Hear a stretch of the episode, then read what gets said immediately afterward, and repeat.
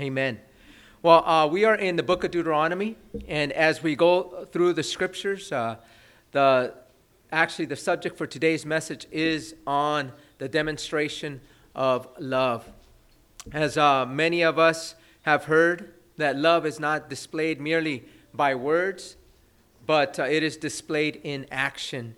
And so, as we think about this, as we think about just this statement that I just made, you know, what good are my words to my loved ones if I only spoke them and not displayed them in action? If, you know, if I was abusive or if I was neglectful to the ones that I love, we know that my words will not truly back up. I mean, my actions will not truly back up the words that I, that I, have, uh, that I have spoken. But one thing we know is, according to God's word, it is God's desire that we would display our love through actions, that they just wouldn't be mere words. And today, the Lord is going to speak to us on how we are to demonstrate our love for Him. And we know that words are cheap, and we know that actions speak louder than words, and that's what He's going to share with us today. And with that, let us begin in verse 1 of chapter 6 in the book of Deuteronomy. It says there, Now this is a commandment, and these are the statutes and judgments which the Lord your God has commanded to teach you, that you may observe them in the land which you are crossing over to possess, that you may fear the Lord your God, to keep all his statutes and his commandments, which I commanded you and your son and your grandson all the days of your life, and that your days may be prolonged. Therefore, hear, O Israel, and be careful to observe it, that it may be well with you, and that you may multiply greatly as the Lord God of your fathers has promised you, a land flowing with milk and honey. You know, as we stop here, you know, as we have read these first three vo- uh, verses here, there's several things that stand out to me, and these are the things that I'm going to speak to you on. The first one is where he says here that God has taught you these words. He said that the Lord has commanded to teach you. In other words, He taught you these words. These are His words. These words that we're reading now are the words of God, the words of life and of truth. And as He has been stating here, is that these words are words that we should live by. These are not words that, that, uh, that merely come from man, but these are words that He expects us to live by. And one thing that I want to bring everybody back to is to remind us all that the words that we here today are words of the true and the living God. This is the only God. There are no other gods. Any other gods that have been created are only idols made of stone and of, and of metal and, and, and of clay or whatever they may be made of. But one thing that we know is that these words that we read about today, that we hear today, are words from the true and the living God, the God that holds the treasures of wisdom and understanding. And we know that every word that He speaks they are for our good. They are to teach us, to make us complete and equipped for every good work. The second point that I wanted to make is that he says there that the Lord is asking us to, or uh, asking the Jews here to observe them in the land which you are crossing over to possess. The land that he's talking about, of course, is the promised land. As the people are preparing to go into the promised land, what he's trying to, what he's telling them is that I want you to observe these words. You know what? I want you to observe the words when you go into that land. And as I mentioned to you before, what does the word observe mean? You know, when we think about this word, it means to obey, it means to comply with. In other words, the Lord wants us to do as His word says. He's asking the Jews, you know what? I want you to do the words that I have taught you, the words that I have spoken to you. As a reminder to bring us back, is that when God spoke to the to the Jews. He spoke through Moses, but we, know, we also know that when God gave the commandments, the law, he spoke directly to the people. And they knew his word, and, and they knew the words from the Lord because not only did they hear them themselves, but they were also communicated by Moses to them. And so, what he's saying is, you know what? The words that you have heard, I want you to, to observe them. I want you to do them. I want you to comply with them, and, and, and this will be good for you. And we know that this is the same for us as Christians. It's important that we understand that, that God is also calling us to do His word. And then the third point that I wanted to mention, and he mentions it there in verse 2, It says that you may fear the Lord your God to keep all his commandments. You know, one thing that the Lord has called us as a people of God is to have a sense of fear for him. You know, we know one thing that that uh, uh, we see this in the church today, and I've talked about it in the past, is the lack of fear of the Lord. And as we have a lack of fear in the Lord, then it's going to direct us to sin. And one thing that the Lord doesn't want us to do is to sin. You know, He wants us to fear Him and, and He wants us to have a reverence for Him. This is what the Lord Himself said in Luke 12, verses 4 and 5. He says, My friends, do not be afraid of those who kill the body, and after that have no more that they can do. But I will show you whom you should fear. Fear him who, after he has killed, has power to cast into hell. Yes, I say to you, fear him. This is what the Lord is telling us. He's telling us to walk in a sense of fear. And I know that many times the churches just say, you know what, that we should be a people that just have a reverence and an awe for the Lord. You know what? But they neglect to talk about also having a fear of him. You know what? What can he do to us if we disobey him? We know that, you know what, that he can cast us into hell. We know that we can receive judgment for our sin. And we are not to walk in it. We are to have a fear of the Lord. You know, some people may think, you know what, as a Christian, you know what, we should not have a, a sense of fear or, or, or fear in order to obey the Lord.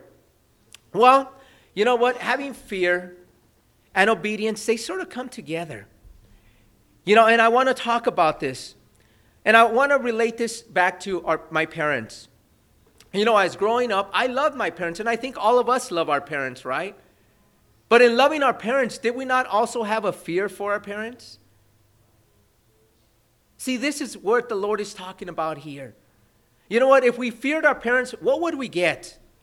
I think you and I would get a spanking or we would get punishment, right? And so, you know what? This is what happens to us too. The Lord spanks us in a different way, in ways that we're not, we don't like. But you know what? When we disobey him, this also happens to us. You know what? As my wife sits in the back, you know, I know that I also fear my wife, right? Because I know what's best for me and I know what she'll do to me. I'm kidding. But I do fear her in a sense where, you know what? I would not want to do anything that would hurt her or that would bring harm to our relationship or to our marriage. You know, I want her to be happy and I want, I want her to know that I respect her wishes and our relationship. The same is with the Lord. The Lord expects us to fear him. The Lord expects us to obey him. The Lord wants us to have this sense. And when the church loses a sense of fear for the Lord, then they will walk in sin. And we cannot be there. We have to fear the Lord and knowing, you know what, what can happen to us if we do walk away from the Lord.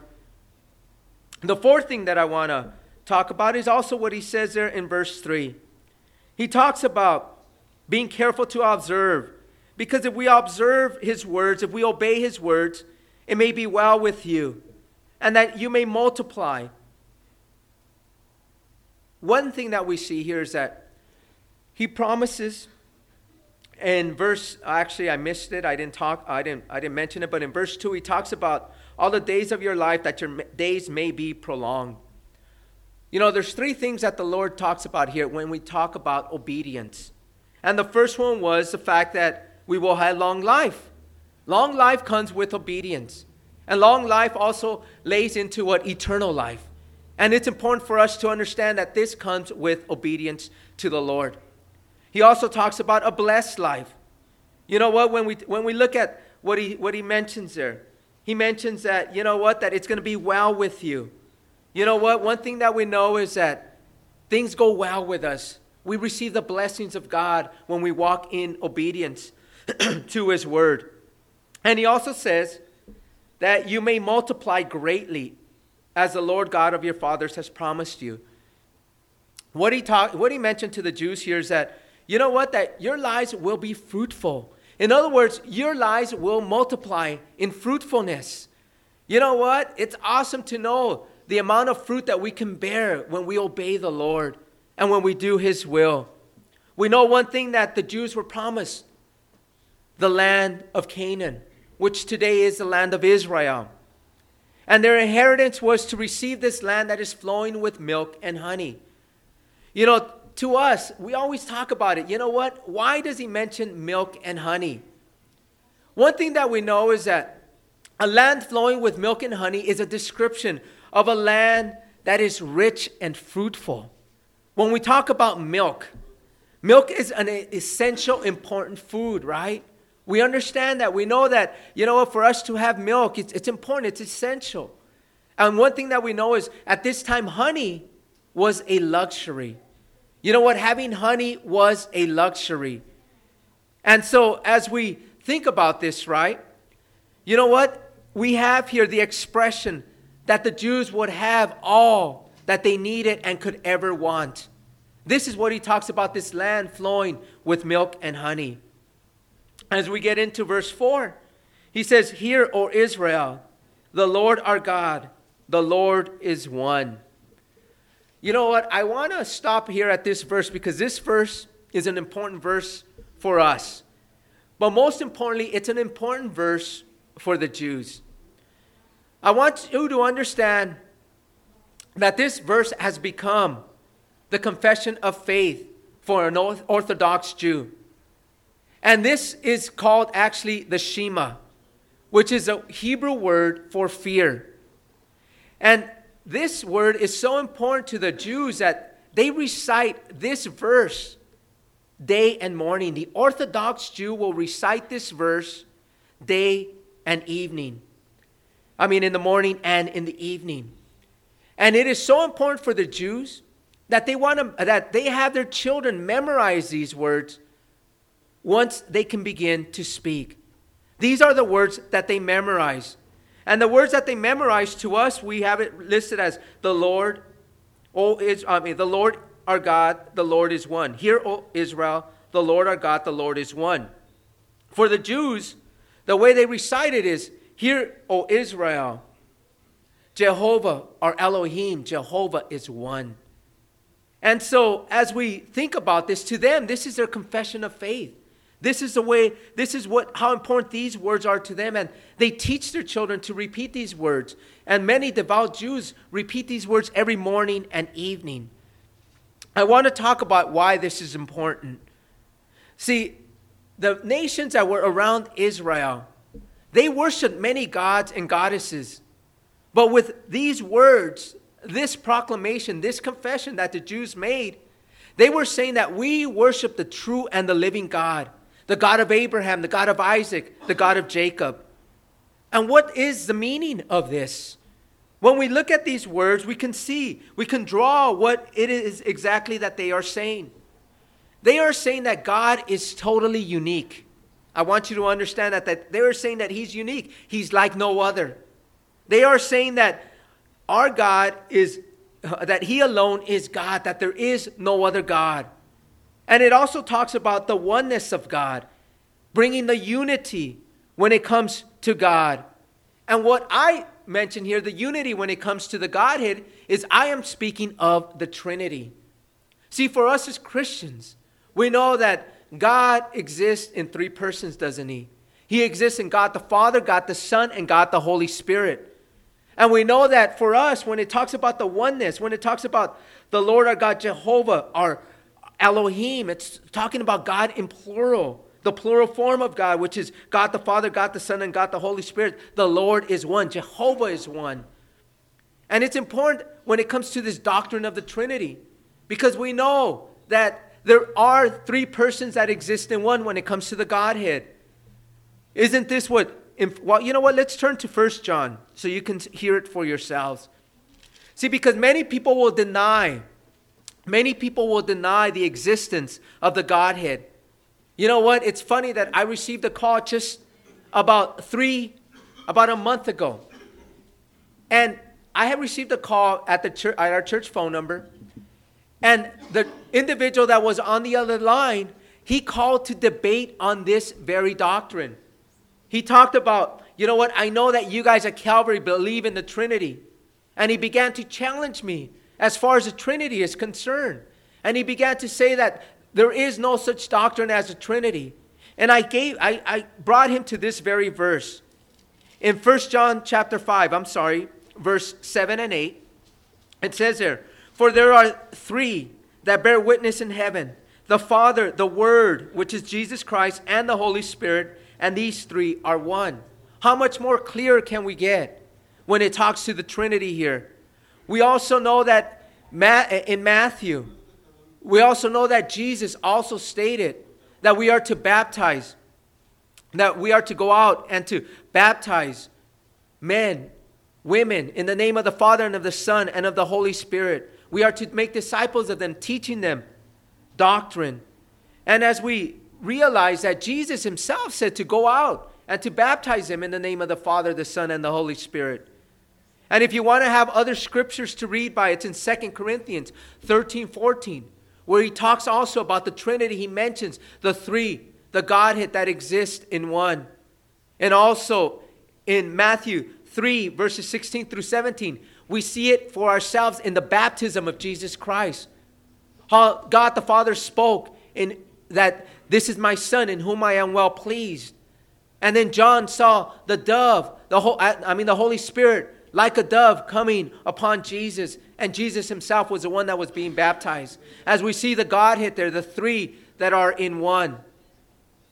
As we keep reading, as we go back to Deuteronomy chapter 6, in verse 5, it says, You shall love the Lord your God with all your heart, with all your soul, and with all your strength. In this verse, we have the first and the greatest commandment.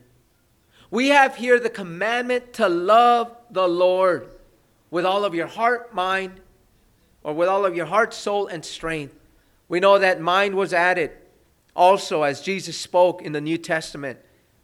But see, the Jews were instructed to love the Lord their God with all of their heart, soul, and strength. In other words, they were to love the Lord with everything they got everything that encompasses a man, we are to love the Lord with. You know what? This commandment, as we know, it was given to the Jews here. But we also know that it was given to us as Christians, to the New Testament church. In Matthew 22 37, Jesus says himself, You shall love the Lord your God with all your heart, with all your soul, and with all your strength. And he goes on to say that this is the first and the greatest commandment. As you can see, us as Christians, we are instructed to love Him also with everything that we got. But one thing that I want to bring to light here, as this is the message, this is the, what God has for us today. How is love demonstrated? It's so important for us to know that love is demonstrated in action. See, you cannot say you love him and do the opposite of what the Lord says. It's a contradictory. They don't go together. It's not like peanut butter and jelly. These things don't mix. They don't come together. Even the Lord himself said in Matthew 7:21, he says, "Not everyone who says to me, Lord, Lord, shall enter the kingdom of heaven." But he says, Those that will enter the kingdom of heaven are those that do the will of my Father in heaven. See, it is important for us to understand that our love is displayed through action. And how I will show you this through the scriptures is through this one verse. In John 14 15, it says, If you love me, keep my commandments. If you love me, keep my commandments. See, love is displayed through the action of obedience. This is how love is displayed. This is how love is demonstrated. By this very statement, love leads to action. See, he says, Love me, so obey me. And you may be thinking to yourself, well, this is what the Lord shows us, right? I mean, this is what the Lord tells us. But how is it that God asks us to do something? And does He also do it also? I think so. And I'm going to give you scriptures to prove this how God's love is demonstrated through action. The first one is from John 3:16 and we all know this verse very well, don't we? For God so loved the world that he gave his only begotten Son, that whosoever shall believe in him shall not perish but have everlasting life. Do you see how love is demonstrated in there? He says, For God so loved the world that he gave. Okay?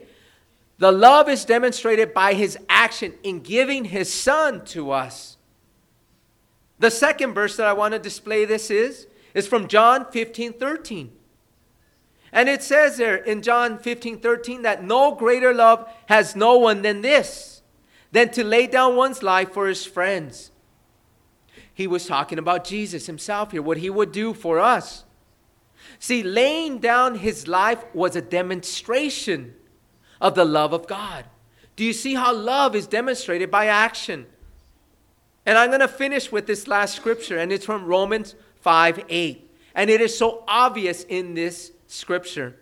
In Romans 5 8, it says there, But God demonstrates his own love toward us in that while we were still sinners, Christ died for us. See, Christ's death was a demonstration of God's love. Do you see how action is demonstrated in love?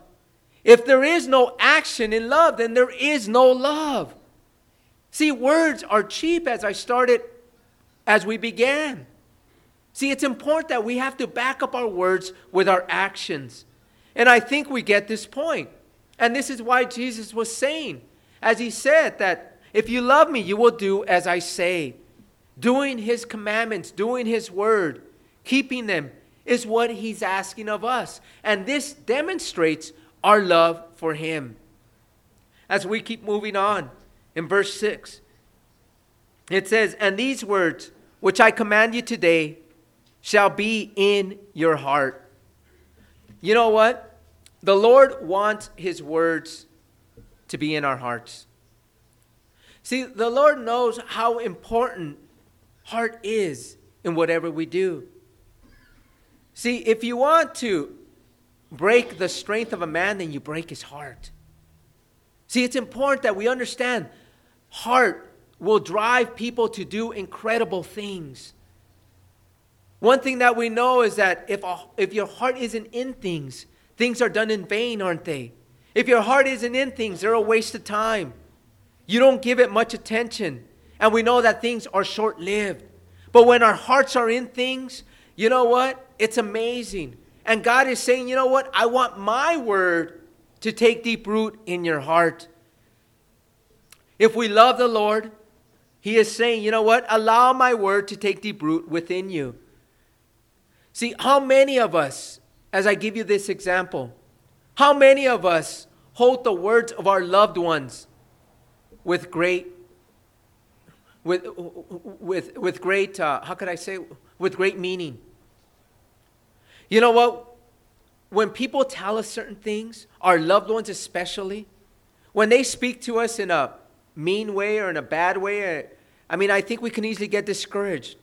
Or when they speak to us in an encouraging, in a loving manner, in an edifying manner to build us up, to love us, to, to reveal to us certain things, you know what? Then we take it to heart. And we move with, with words of encouragement and we stop with words of discouragement. And God knows what His Word can do with us, in and through us. He knows how important the Word of God is for us. As I prayed earlier, He talked to us about us not living by bread alone, but by every word that proceeds out of His mouth. And this is why He's saying, you know what? I want these words to be in your heart. I want them to take deep root in your heart. You know what? If they take deep root in our hearts, and guess what the Word of God is going to do? It's going to bear fruit within our lives. You know what? We know when trees begin to take deep root within the ground, they begin to sprout and they begin to give beautiful leaves and flowers and fruit. And that is the same way with the Word of God. There's a transformation that goes on within our lives if the Word of God takes root within our hearts. And this is what God is asking of us, of a believer, not only a believer, but He's also commanding the Jews. He's telling them, you know what? I want my words to take deep root within you. One thing about the Word of God the Word of God is truth. And we know about truth is that it sets us free, doesn't it? We know that we lived in lies before, right? We know that we lived in fables and old wives' tales and, and mother's tradition and fathers and parents and all of that. And we figured out that they were lies and they led us nowhere. But we know when it came to the Word of God, the Word of God began to share truth to us. It began to set us free as we began to listen to it, as we began to obey it. How many of us were set free from the bondage of lies and sin when we began to read the Word of truth? I know I was. I know when I began to hear the word of God, it was so different and it began to set me free. And as the Spirit of God began to reveal this truth to me as I heard it and I allowed it to de- take root within my heart, that the Spirit of God was working, was giving me the power and revealing its truth to follow it. One thing that we know through the word, and it's through 2 Timothy 3:16, it tells us that the word of God is truth, it's doctrine right? To teach us the truth. We know that it reproves us, it corrects us, and it instructs us. This is the Word of God that wants to take deep root within our hearts. And we know that it will make us complete and equipped for every good work. I do want to share this with you. New and immature believers. One thing that happens with a new or immature believer is that the words of God are only up here and they don't fall here.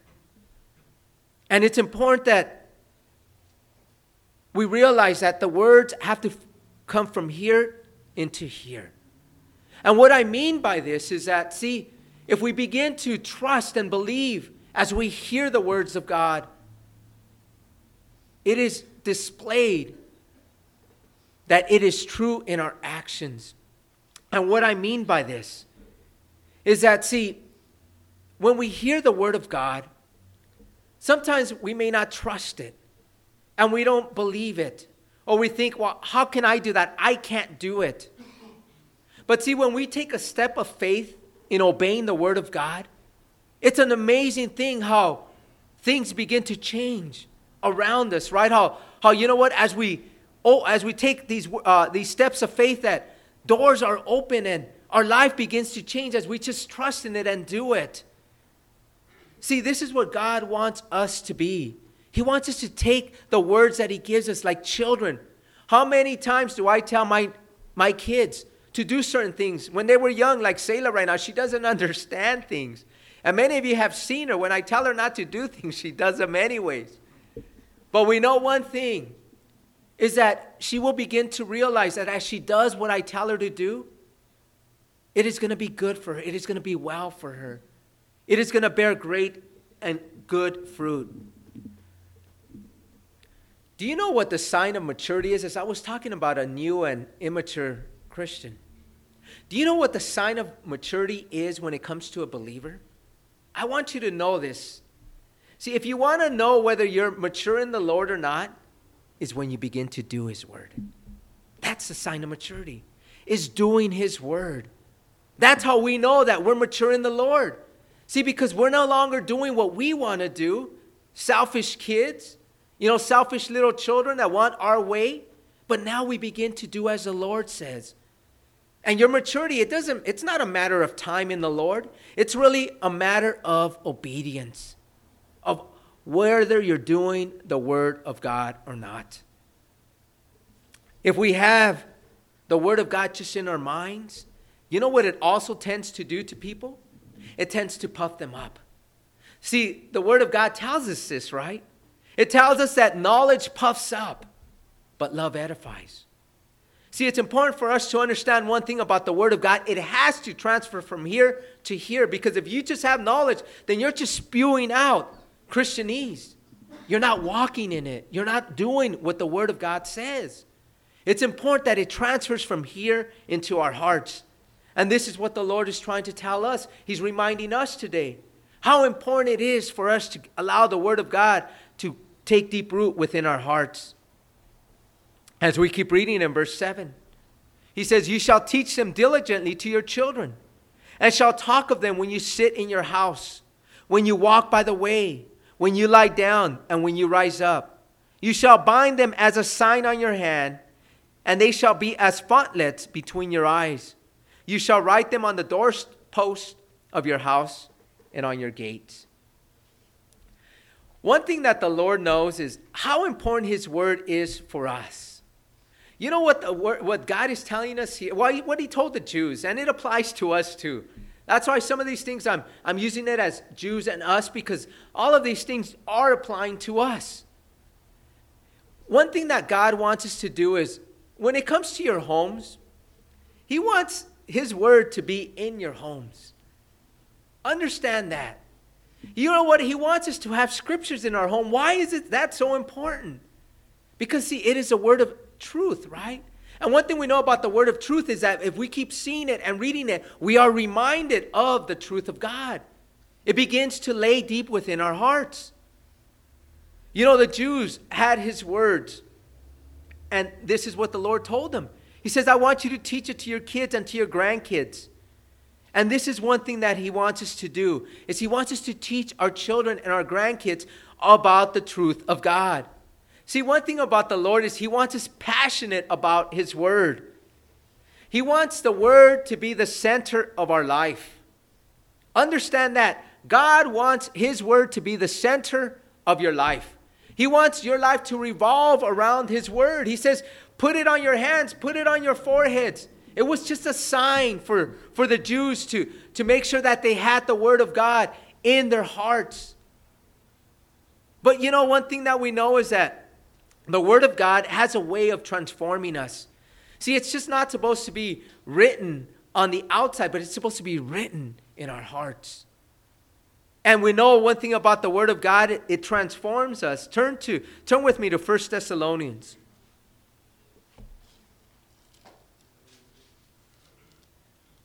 In 1 Thessalonians,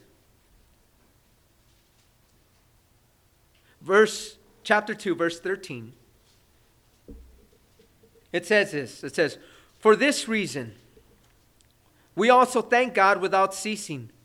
Because when you received the word of God, which you heard from us, you welcomed it not as the word of men, but as it is in truth, the word of God, everything we've been saying which also effectively works in you who believe.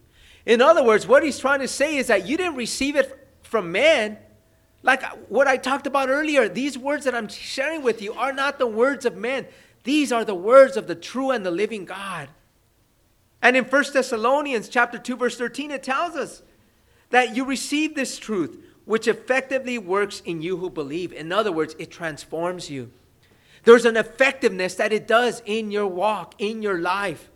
And only the Word of God could do this.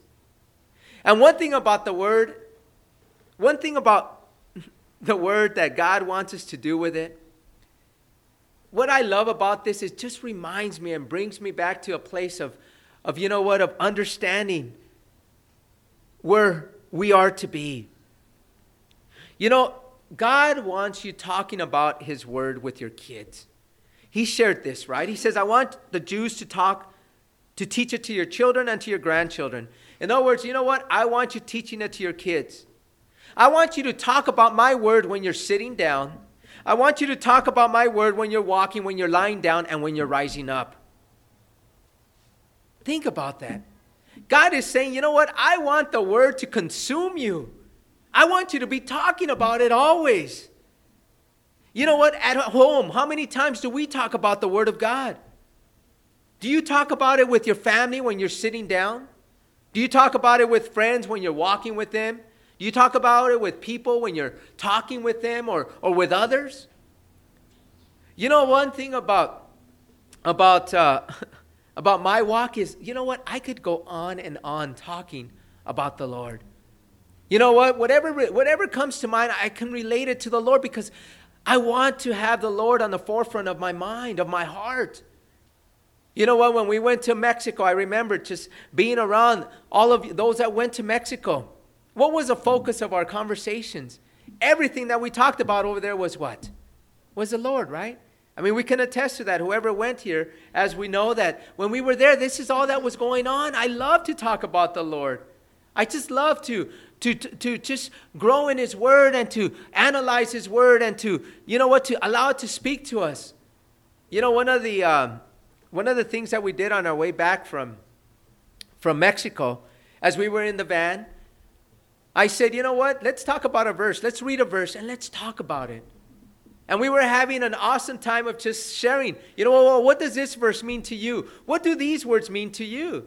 And you know what? And everybody, it was awesome because we were all in unison just talking about the Word of God. And we spent how many hours doing that? Crossing what? The border, right? And it was awesome and it was amazing. And this is where God wants us to be. You know, I know sometimes we can't do it at, at our jobs, but you know what? God will always give an open door sometimes, doesn't He? He gives us open doors at our job. And, and you know what? And when He gives you that door, you know what? It's open to talk about it. Not that you're going to force the doors open because you haven't been called to, to preach at, the, at your jobs because you've been called there to work for them. But you know, one thing that we know is that God will open doors. And that when, when He opens a door, that's when He gives you the opportunity to speak and to share. And you know what? And I love this because at my jobs, you know, they know who I am. And, and many people will ask me things about the Lord or they'll ask me about the church. And it gives me an opportunity just to give glory and praise to the Lord. One thing is, is going back to your homes. You know, I know some people go to the extreme and, you know what, and they put all, you know, everything about the Lord. And that's good. You don't have to do that. But one thing that God wants you to do is He does want Scripture in your home. He wants people to know that when they walk into your house, that they're walking into the house of what? Of a believer. You know what? It's amazing, right? When people walk into your house and they see these scriptures and they see, you know, things spoken about the Lord, it gives you an opportunity to speak on Him. But also, it lets people know who you are. We always want people to know who we are and who we belong to. You know, the Great Commission is to make disciples of all nations, right? Let people know who you belong to. Who are you a disciple of? You're a disciple of God. And God desires that we should do this.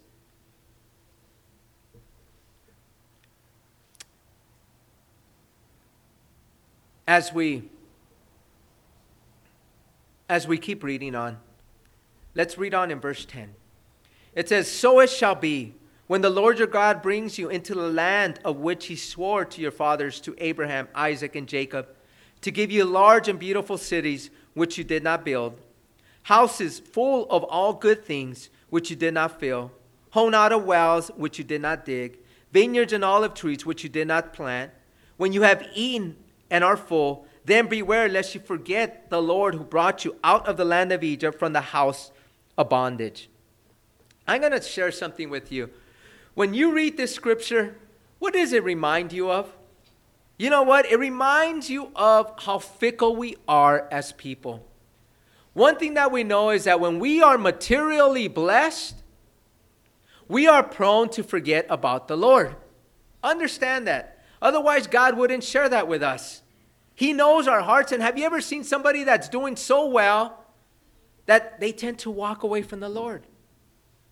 See, the Lord was telling the Jews here that when you go into the promised land and you receive these large and beautiful cities, which He reminds them, which you didn't build, houses that are full of good things, which you didn't make, He tells them, wells you're going to have filled with water and stuff which you did not dig, vineyards and trees. You know what? Having all this fruit, olives, and an abundance of fruit and vegetables which you didn't plant, food from the land which you didn't plant he tells them, Don't forget me. See, we as a people are prone to forget about the Lord when things go so well for us.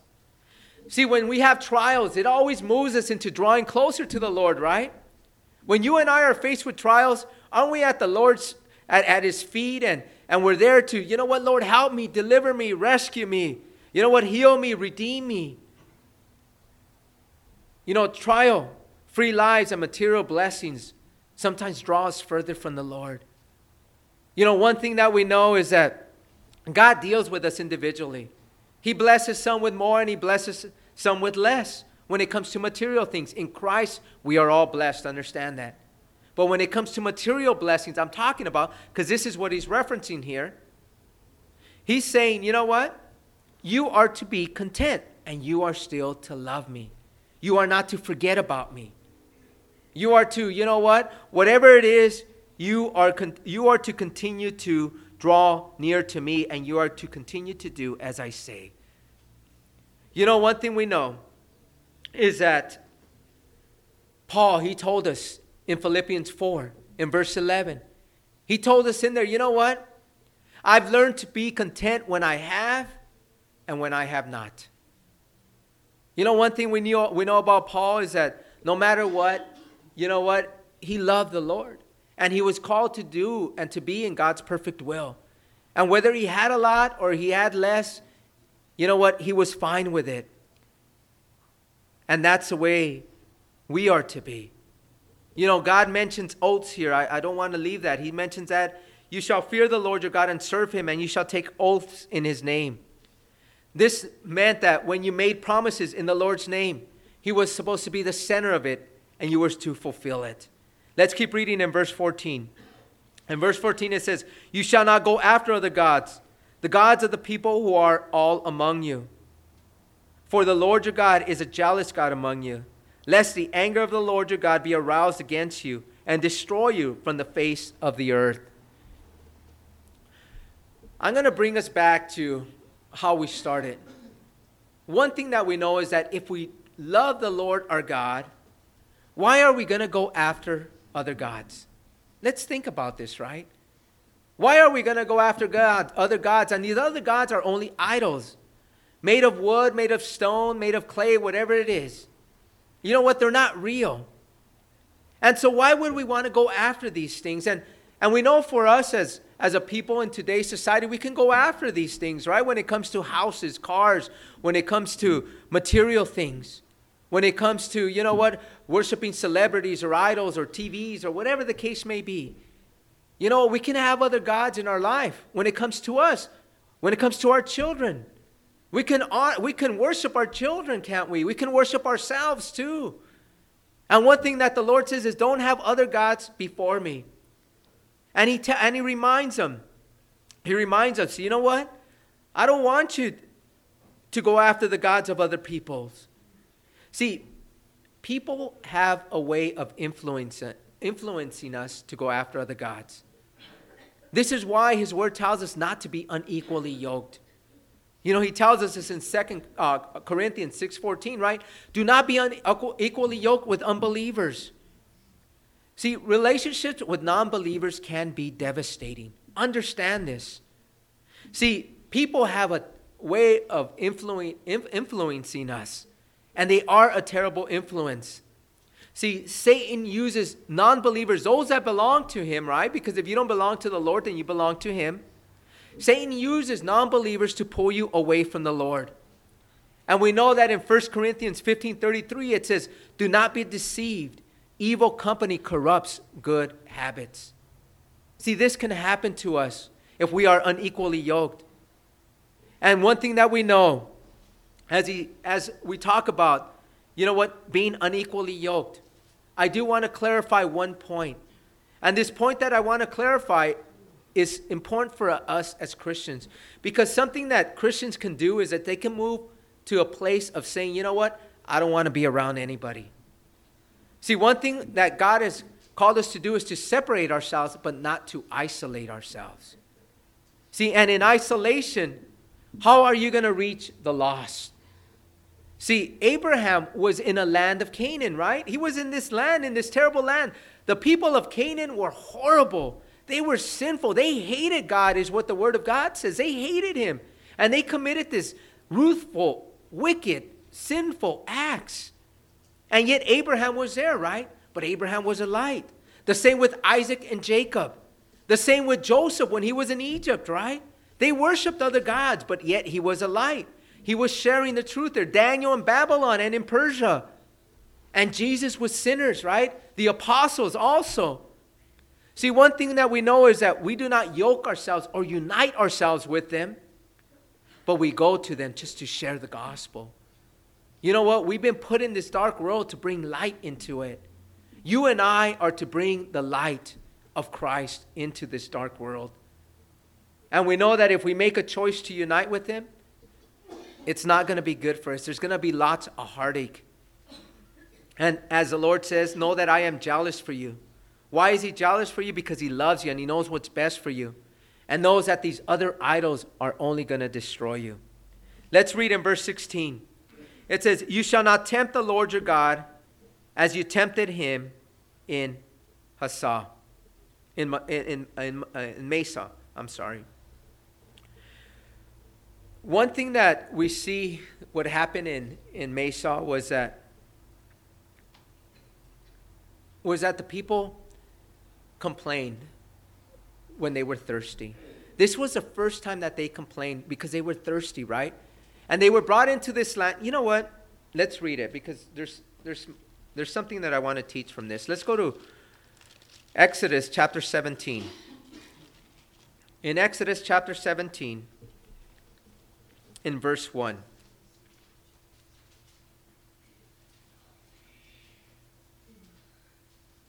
In uh, Exodus 17, verse 1, it says, Then all the congregation of the children of Israel set out on their journey from the wilderness of Sin, according to the commandment of the Lord, and camped in Rephidim. But there was no water for the people to drink. Therefore the people contended with Moses and said, Give us water that we may drink. So Moses said to them, why do you contend with me?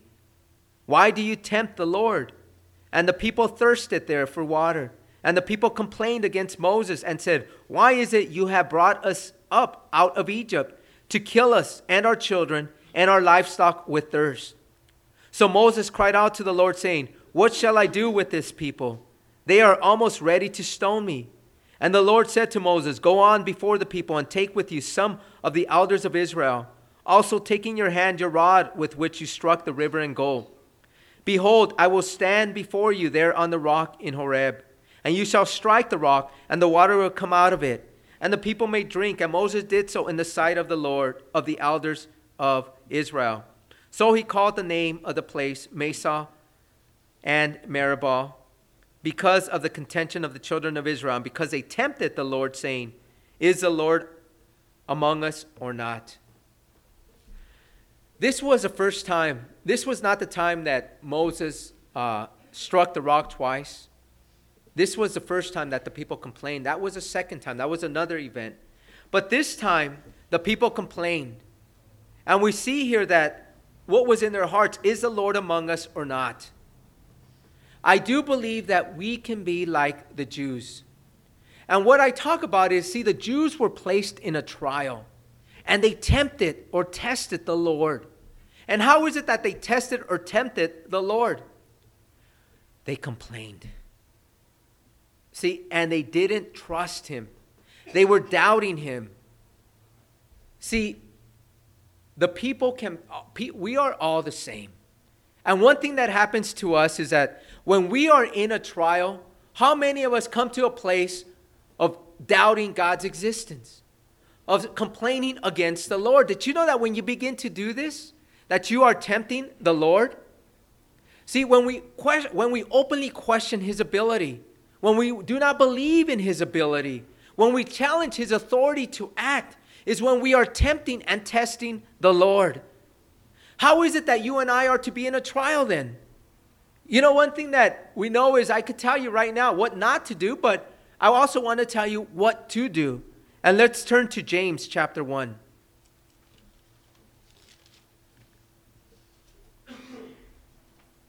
In James chapter 1, verse 2, James here talks about trials. And for us to come into a place of not tempting or testing the Lord, this is what he wants us to do. Verse 2 says, My brethren, count it all joy when you fall into various trials knowing that the testing of your faith produces patience. But let patience have its perfect work, that you may be perfect and complete, lacking nothing. And in trials, if any of you lacks wisdom, let him ask of God, who gives to all liberally and without reproach, and he will be given to him. But let him ask in faith, with no doubting. For he who doubts is like a wave of the sea, driven and tossed by the wind. See, one thing that we know is when we are faced, uh, when we are in trials, you know what? God wants us to have a God perspective. God wants us to keep our eyes on Him. God wants us to be waiting on Him, trusting on Him, keeping our faith in Him. When you begin to complain, when you begin to, to doubt, when you begin to, to doubt His existence, His ability, then you are testing the Lord. You are tempting the Lord. And the Lord is saying, you know what? Don't do this. Don't be like the Jews at Massah. I want you to be as James is telling you. You know what? It, it, you know what? It's hard, I know, to have a smile when you're going through trials. But you know what? We should have, you know what? That smile. Knowing that, you know what? God is going to take care of things. No matter what we're going through, God is going to make it happen. Yes, you can come to a point and to say, Lord, I need you. You know what? I believe, but help me with my unbelief. One thing that we know is that God wants us to be true and honest with Him, but we are not to come to a place of complaining as to our situation, to be bringing down His name, to be doubting Him and not trusting Him, knowing that God will eventually work out His perfect plan. And this is where patience comes in. This is where our faith begins to grow as we see Him working things out before our very eyes. This is when we become stronger in Him. This is when we become perfect and complete, lacking nothing. If we come to a place of counting these things as joy, knowing that God is going to work things out, being an example for others to see, to say, wow, how is it that you can handle this with a smile and you're going through these problems? You're bringing glory and honor to the Lord. And know that God is working out His perfect plan for you. He knows what's best for you. And know that He's going to carry you through it. Let's finish up back in Deuteronomy chapter 4. I mean, uh, chapter 6. In verse 17, it says, You shall diligently keep the commandments of the Lord your God, his testimonies and his statutes which he has commanded you. And you shall do what is right and good in the sight of the Lord, that it may be well with you, and that you may go in and possess the good land of which the Lord your God, or which the Lord swore to your fathers, to cast out all your enemies from before you, as the Lord has spoken. This is what we've been talking about. They were to cast out also their enemies. You know, as the Lord commanded them, you know what? Wipe out these people, wipe out these nations. They are evil, they are wicked, they are sinful. And you know what? And they will spread and contaminate you if you allow them to stay with you. And let's read in verse 20. It says, When your son asks you in time to come, saying, What is the meaning of this testimony? What is the meaning of the testimonies the statutes, and the judgments with the, which the Lord our God has commanded you. Then you shall say to your son, We were slaves of Pharaoh in Egypt, and the Lord brought us out of Egypt with a mighty hand. And the Lord showed signs and wonders before our eyes, great and severe, against Egypt, Pharaoh, and all his household. Then he brought us out from there, that he might bring us in, to give us the land of which he swore to our fathers. And the Lord commanded us to observe all these statutes, to fear the Lord our God for our good always, that he might preserve us alive as it is this day.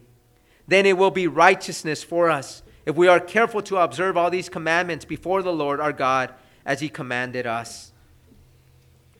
Moses was bringing them a, to a time in the future, a time when their children would ask the meaning of the commandments of the Lord. And Moses told them, Let them know you were slaves and you were delivered by the hand of God.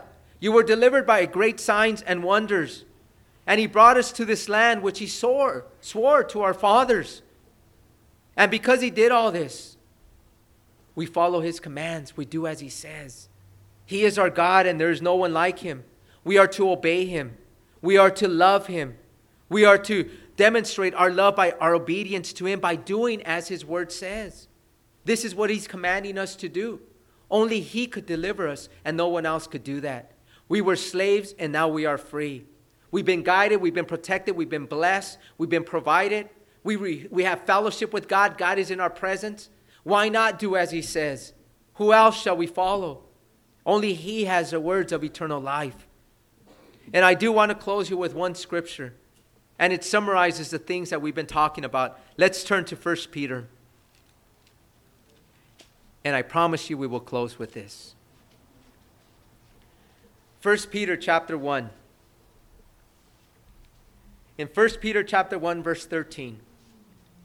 It says, "Therefore gird up the loins of your mind, be sober, and rest your hope fully upon the grace that is to be brought to you at the revelation of Jesus Christ.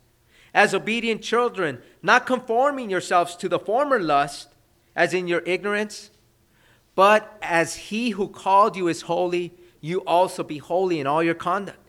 because it is written, Be holy, for I am holy. And if you call on the Father, who without partiality judges according to each one's work, conduct yourselves throughout the time of your stay here in fear, knowing that you were not redeemed with corruptible things like silver or gold from your aimless conduct, received by tradition from your fathers, but with the precious blood of Christ as a lamb without blemish and without spot. And jump with me to 2 Peter, I mean to 1 Peter chapter 2 verse 9. Just jump to me to the next chapter. In verse 9 it says, "But you are a chosen generation, a royal priesthood, a holy nation, his own special people, that you may proclaim the praises of him who called you out of darkness into his marvelous light, who once were not a people, but are now the people of God, who had not obtained mercy, but now have obtained mercy." Everything we heard today as he spoke to the Jews, it is for us too. And remember, the demonstration of, of our love is obedience to the one who brought us out of darkness into his marvelous light. And with that, we will close. Lord Jesus, we just thank you, Lord, for your word, Lord. We thank you, Lord, Lord Jesus, for just the things that you reveal to us today, Lord. Lord, as we think about the things that you shared with the Jews, Lord, how they are to demonstrate their love for you, Lord. We are to do the same to you, Lord. We are to demonstrate our love by our obedience to you, Lord. Lord, this is what you are calling us to do, Lord. Lord, may we be reminded to have a sense of fear for you too, Lord, as we also read in 1 Peter, Lord, having a fear for you, Lord. Lord, help us to come to a place of of separating ourselves, not isolating ourselves, but separating ourselves from the world, Lord. Lord, you do not want them to take us in a walk of destruction, destroying us, Lord. For you are a jealous God. You love us, Lord. Lord, help us to come to a place of not tempting you, Lord. Lord, of trusting in you, of not testing you, Lord, of not complaining, of doubting your ability, of challenging you to work. Let us not come to a place of doing this, Lord. But let us come to a place of just loving you, Lord. Demonstrating our love as children, Lord, who love their Heavenly Father. By doing as you say, even though sometimes we don't understand. But when we walk in faith, Lord, we know that there are doors of blessings that are open to us.